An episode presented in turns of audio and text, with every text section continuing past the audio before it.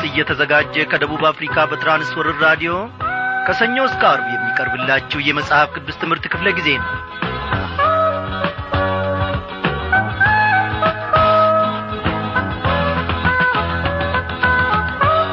ፍቅሩ የማይጠገብ የዘላለም አምላክ እግዚአብሔር ስሙ ለዘላለሙ ከፍ ከፍ ይበል። እናንተም በያላችሁበት ስፍራ እኛንም በዚህ በሰላም ውስጥ ጠብቆን እንደ ገና ደግሞ በዚህች ምሽት በአየር ሞገድ አማካኝነት እንድንገናኝ ፈቃዱ ሆኗል። ወዳጆቼ እንደምን አመሻችሁ! ጌታችን ታላቅ ነው። ለእኔም ለእናንተም ለሁላችንም ተጠንቅቋል። ከእንግዲህ ወዲያ ምንም የሚያሳስበን ነገር የለም። ልዑል እግዚአብሔር አምላካችንን እያመለክንና እያስከበርን እነሆ የቀረችውን የሕይወት ዘመናችንን በዚሁ እንጨርሳለን። እንዳማረብን ኢየሱስ ክርስቶስን ደግሞ ያለ ጥርጥር ፊት ለፊት እናየዋለን። ሃሌሉያ! እስቲ ይህንን የአምልኮ ዝማሬ አብረን በፊቱ ሆነን ጌታችንን ከፍ ከፍ እናደርጋለን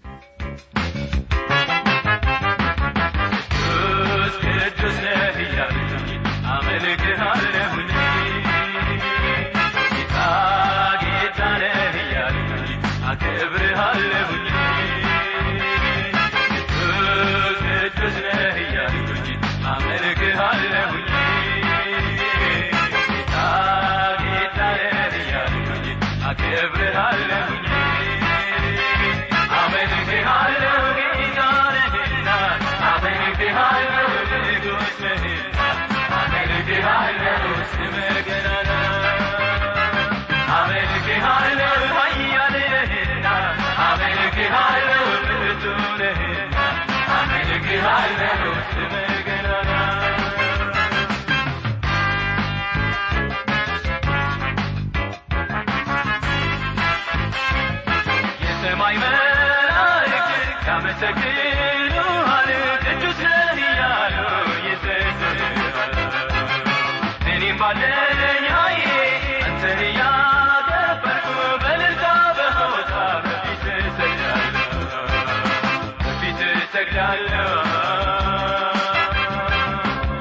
ቅዱስ ቅዱስ እያሉ ያከብሩሃል ጌታ ጌታ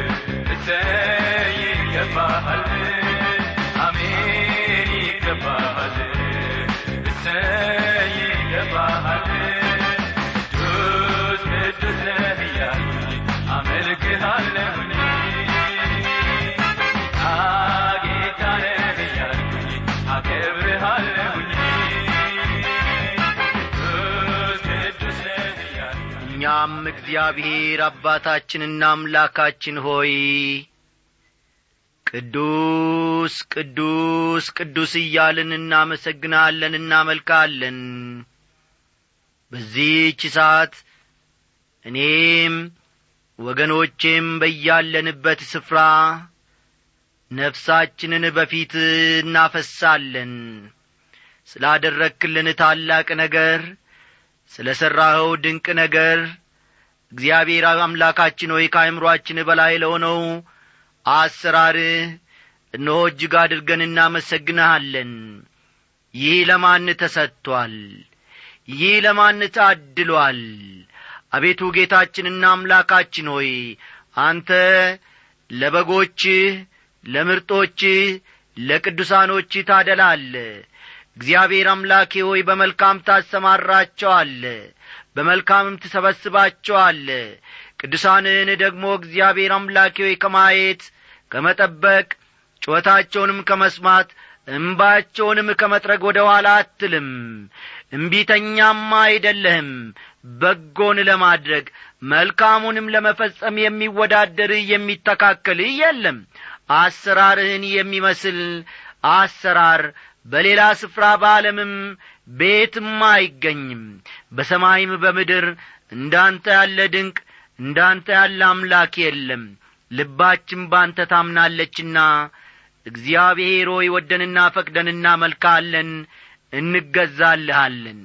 በቀረው የሕይወታችን ዘመን ሁሉ እግዚአብሔር አምላካችን ሆይ አሁንም እግዛን ሁለንተናችንን እግዛ እግዚአብሔር ሆይ የሚጐረብጥህን ከእኛም የማይመችህን ሕይወት ደግሞ አንተ ቈርጠ ጣለው።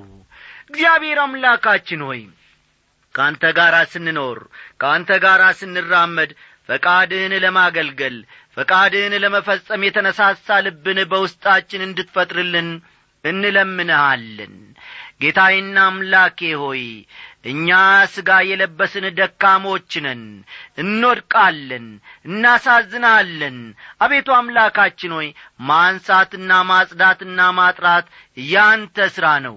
በልጅህ በኢየሱስ ክርስቶስ በኩል ደግሞ ስለምትመለከተን በደላችንን ኀጢአታችንን በኢየሱስ ክርስቶስ ደም ስለምታነጻና ስለምታጠራን እጅ እጅግ አድርገን እናመሰግንሃለን።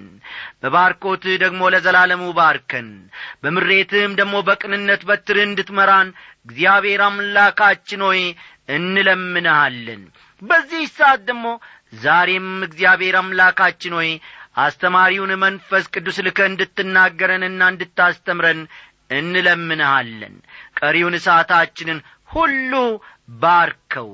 በኢየሱስ ክርስቶስ ባከበርከው በአንድ ልጅ ስም አሜን።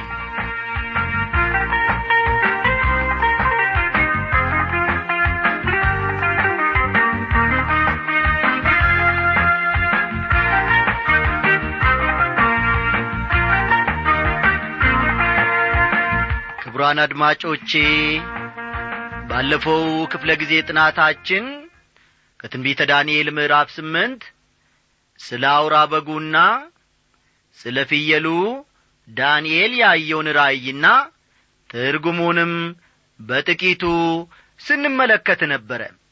ዛሬም እንግዲህ ይህንኑ አብይ ሐሳብ ባለፈው ክፍለ ጊዜ ካቆምንበት እንጀምራለንና መጽሐፍ ቅዱሶቻችሁን እንደ ተለመደው ገለጥ ገለጥ አድርጋችሁ ትንቢተ ዳንኤል ምዕራፍ ስምንት ቁጥር አሥራ አንድን አውጡ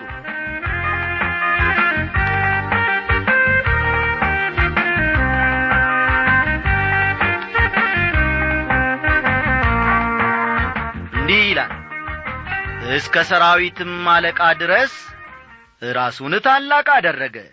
ከእርሱም የተነሣ የዘወትሩ መሥዋዕት ተሻረ የመቅደሱም ስፍራ ፈረሰ ይላል። አንቲዮክስ በጁፒተር ፕላኔት ወይም ጨረቃ አምላክነት ነበር የሚያምነው። ምናልባትም እኔ ራሴ በሥጋ የተገለጠ ጁፒተር ነኝ የሚል እምነት ሳያድርበት አልቀረም። ኤጲፋነስ የሚለው ስሙ ትርጉም በሥጋ የተገለጠ አምላክ ማለት ነው። ልብ በሉ። ኤጲፋነስ የሚለው ስሙ ትርጉም በሥጋ የተገለጠ አምላክ እንደ ማለት ነው።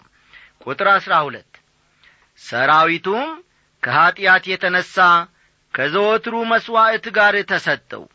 እርሱም እውነትን ወደ ምድር ጣለ አደረገም ተከናወነም ይላል ይህ ቀንድ እየተሳካለትና እየተከናወነለት የነበረው በእግዚአብሔር ፈቃድ ነበር። አለፍ ብለን ቁጥር አሥራ ሦስትን እኔ ከቅዱሳትም አንዱ ሲናገር ሰማሁ። ለተናገረው ለቅዱሱም ሁለተኛው ቅዱስ ስለ ዘወትሩ መሥዋዕት መቅደሱና ሰራዊቱም ይረገጡ ዘንድ ስለሚሰጥና ስለሚያጠፋ ኀጢአት የሆነው ራእይ እስከ መቼ ይሆናል አለው ይላል። እዚህ ላይ ቅዱስ የሚለው ፍጡርን ነው የሚያመለክተው። በሌላ አነጋገር መልአክ ለማለትም ይሆናል። ቁጥር አሥራ አራት እርሱም እስከ ሁለት ሺህ ሦስት መቶ ማታና ጠዋት ድረስ ነው። ከዚያም በኋላ መቅደሱ ይነጻል አለኝ ይላል እነዚህን ሁለት ሺህ ሦስት መቶ ቀኖች አተረጓጎምን በተመለከተ ብዙ አለመግባባት ተፈጥሯል። ለምሳሌ ያክል ሰባተኛ ቀን አክባሪ ወይም አድቨንቲስት ቤተ ክርስቲያን እነዚህን ቀኖች የምትወስዳቸው እንደ ዓመቶች ነው። ተመልከቱ። ሰባተኛ ቀን አክባሪ ወይም አድቬንቲስት ቤተ ክርስቲያን እነዚህን ቀኖች የምትወስዳቸው እንደ ዓመቶች ነው። ስለሆነም እንደ እነርሱ አተረጓጎም ከሆነ ክርስቶስ የሚመጣበት ዘመን በአስራ ስምንት መቶ አርባ ሦስት መሆን ነበረበት ማለት ነው። አስተዋላችሁ? እንደ ሰባተኛ ቀን አክባሪዎች ማለትም እንደ አድቬንቲስት ቤተ ክርስቲያን አምላኪዎች ወይም አማኞች ክርስቶስ የሚመጣበት ዘመን ከዚህ ቀደም በአስራ ስምንት መቶ አርባ ሦስት ዓመተ ምሕረት መሆን ነበረበት ማለት ነው። ዊልያም ሚለርና ተከታዮቹ ክርስቶስ ለማንጻት የሚመጣው መቅደስ ሌላ ሳይሆን ምድርን ነው ሲሉ አሰቡ አመኑ። ተመልከቱ። ዊልያም ሚለርና ተከታዮቹ ክርስቶስ ለማንጻት ወደዚህ ምድር የሚመጣው ሌላ መቅደስ ሳይሆን ምድርን ነው ሲሉ አሰቡ። ምንጊዜም ቢሆን ቀኖችን መድቦ በዚህ ቀን ይህ ይሆናል በዚያኛው ዓመት ደግሞ እንዲህ ይደረጋል ብሎ መናገር አደገኛ መሆኑ ነው ተደጋግሞ ከታሪክ የታየው። ይሁን እንጂ እነዚህ ሁለት ሺህ ሦስት መቶ ቀናትን በቀጥታ ትርጉሙ እንደ አንድ ቀን ወይም ሀያ አራት ሰዓት ከወሰር ናቸው ተመልከቱ። እነዚህ ከላይ የተጠቀሱት ሁለት ሺህ ሦስት መቶ ቀናትን በቀጥታ ትርጉሙ እንደ አንድ ቀን ወይም ሀያ አራት ሰዓት ከወሰር ናቸው በስድስተኛውና በሰባተኛው ዓመት መካከል ይሆናሉ ማለት ነው። ይህም ደግሞ አንቲዮከስ የመጣበት ዘመን ሲሆን ይህም ደግሞ አንቲዮከስ የመጣበት ዘመን ሲሆን ዘመኑ አንድ መቶ ሰባ ዓመተ ዓለም ከክርስቶስ ልደት በፊት ላይ ይውላል ማለት ነው። ተመልከቱ። ይህም ደግሞ አንቲዮከስ የመጣበት ዘመን ሲሆን ዘመኑም አንድ መቶ ሰባ ዓመት ከክርስቶስ ልደት በፊት ላይ ይውላል ማለት ነው። በመጨረሻም ይሁዳ መቃቢያስ ወይም ደግሞ መዶሻው በመባል የሚታወቅ ካህን የሶርያን ሰራዊት ጠራርጎ ካስወጣ በኋላ እንደ ገና መቅደሱን አንጽቶታል ወይም ቀድሶታል። ይህንን ቶሎ ቶሎ ያዙ ነጥቡን። ይሁዳ መቃቢያስ ይሁዳ መቃቢያስ ወይም ደግሞ መዶሻው በመባል የሚታወቅ ካህን መዶሻው በመባል የሚታወቀው ካህን የሶርያን ሰራዊት ጠራርጎ ካስወጣ በኋላ ፈጠን ፈጠን በሉ። የሶርያን ሰራዊት ጠራርጎ ካስወጣ በኋላ እንደ ገና መቅደሱን አንጽቶታል ወይም ቀድሶታል ከዮሐንስ ምዕራፍ አስር ቁጥር ሀያ ሁለት ከዮሐንስ ምዕራፍ አስር ቁጥር ሀያ ሁለት በኢየሩሳሌምም የመቅደስ መታደስ ባዕል ሆነ። ክረምትም ነበረ የሚልን ቃል እናነባለን። ይህ ቃል የሚያመለክተው ስለ መቅደሱ እንደ ገና መንጻት ወይም መቀደስ ነው። ጌታችን ኢየሱስ ክርስቶስ በዚህ ምድር ባገለገለበት ዘመን እንኳ አይሁዶች ይህን በዓል ሲያከብሩት ነበር። በዓሉ መከበር የጀመረው በአዲስና በብሉይ ኪዳን ሽግግር ዘመን እንደ መሆኑ መጠን በዓሉ መከበር የጀመረበት ጊዜ በአዲስና በብሉይ ኪዳን ሽግግር ዘመን እንደ መሆኑ መጠን ፈጠን ፈጠን በሉ በአዲስና በብሉይ ኪዳን ሽግግር ዘመን እንደ መሆኑ መጠን ታሪኩ ፈጽሞ በብሉይ ኪዳን ውስጥ ተጠቅሶ አናገኘውም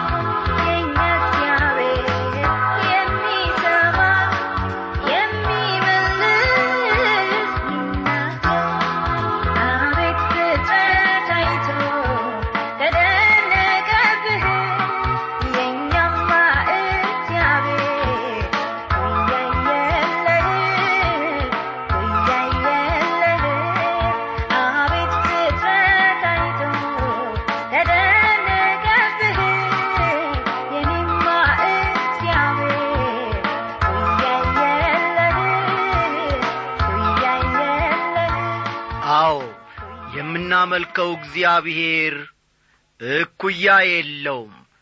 ወዳጆቼ ድንቅ አምላክን እኔና እናንተ አትርፈናል። ስለዚህም ደግሞ ደስ ሊለን ይገባል በርሱ። እግዚአብሔር ለዘላለም ይክበር ይመስገን።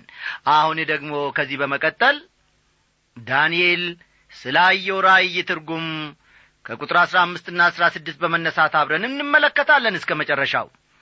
እናንብበው እኔም ዳንኤል ራእዩን ባየው ጊዜ ማስተዋሉን እፈለግሁ እነሆም የሰው ምስያ በፊቴ ቆሞ ነበር።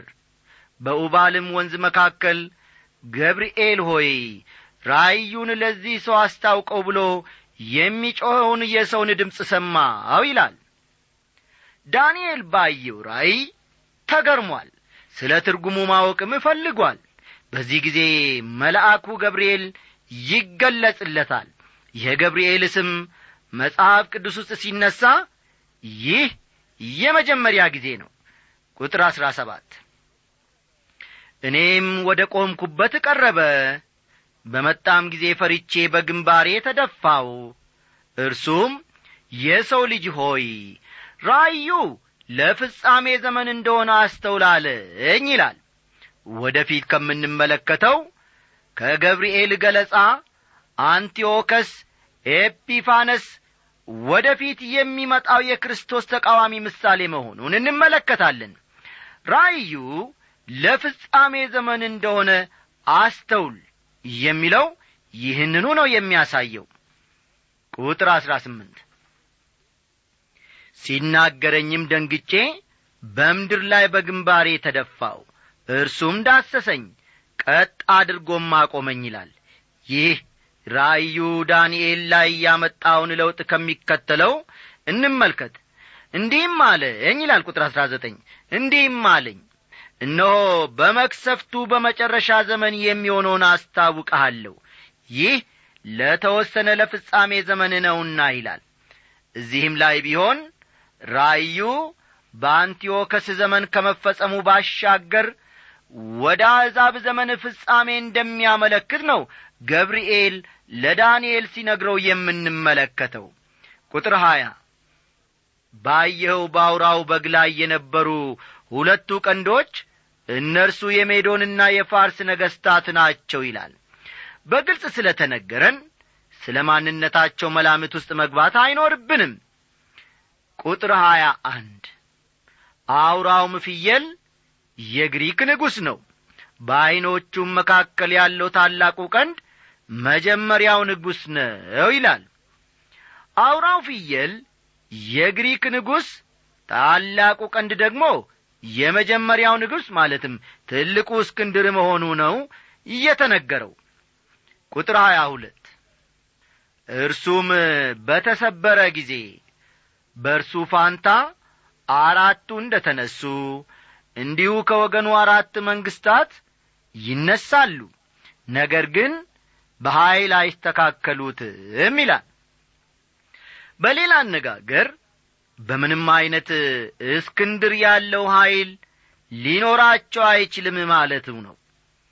ቁጥር ሀያ ሦስት በመንግሥታቸውም መጨረሻ ኀጢአታቸው በተሞላች ጊዜ እንቆቅልሽን የሚያስተውል ፊቱ ጨካኝ ንጉሥ ይነሳል ይላል።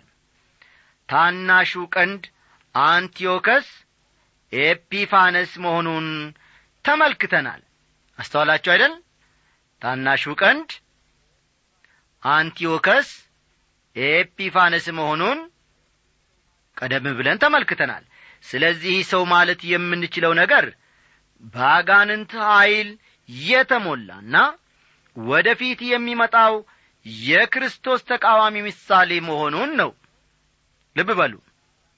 ይህ ሰው በአጋንንት ኀይል የተሞላና ወደ ፊት የሚመጣው የክርስቶስ ተቃዋሚ ምሳሌ መሆኑን እንረዳለን።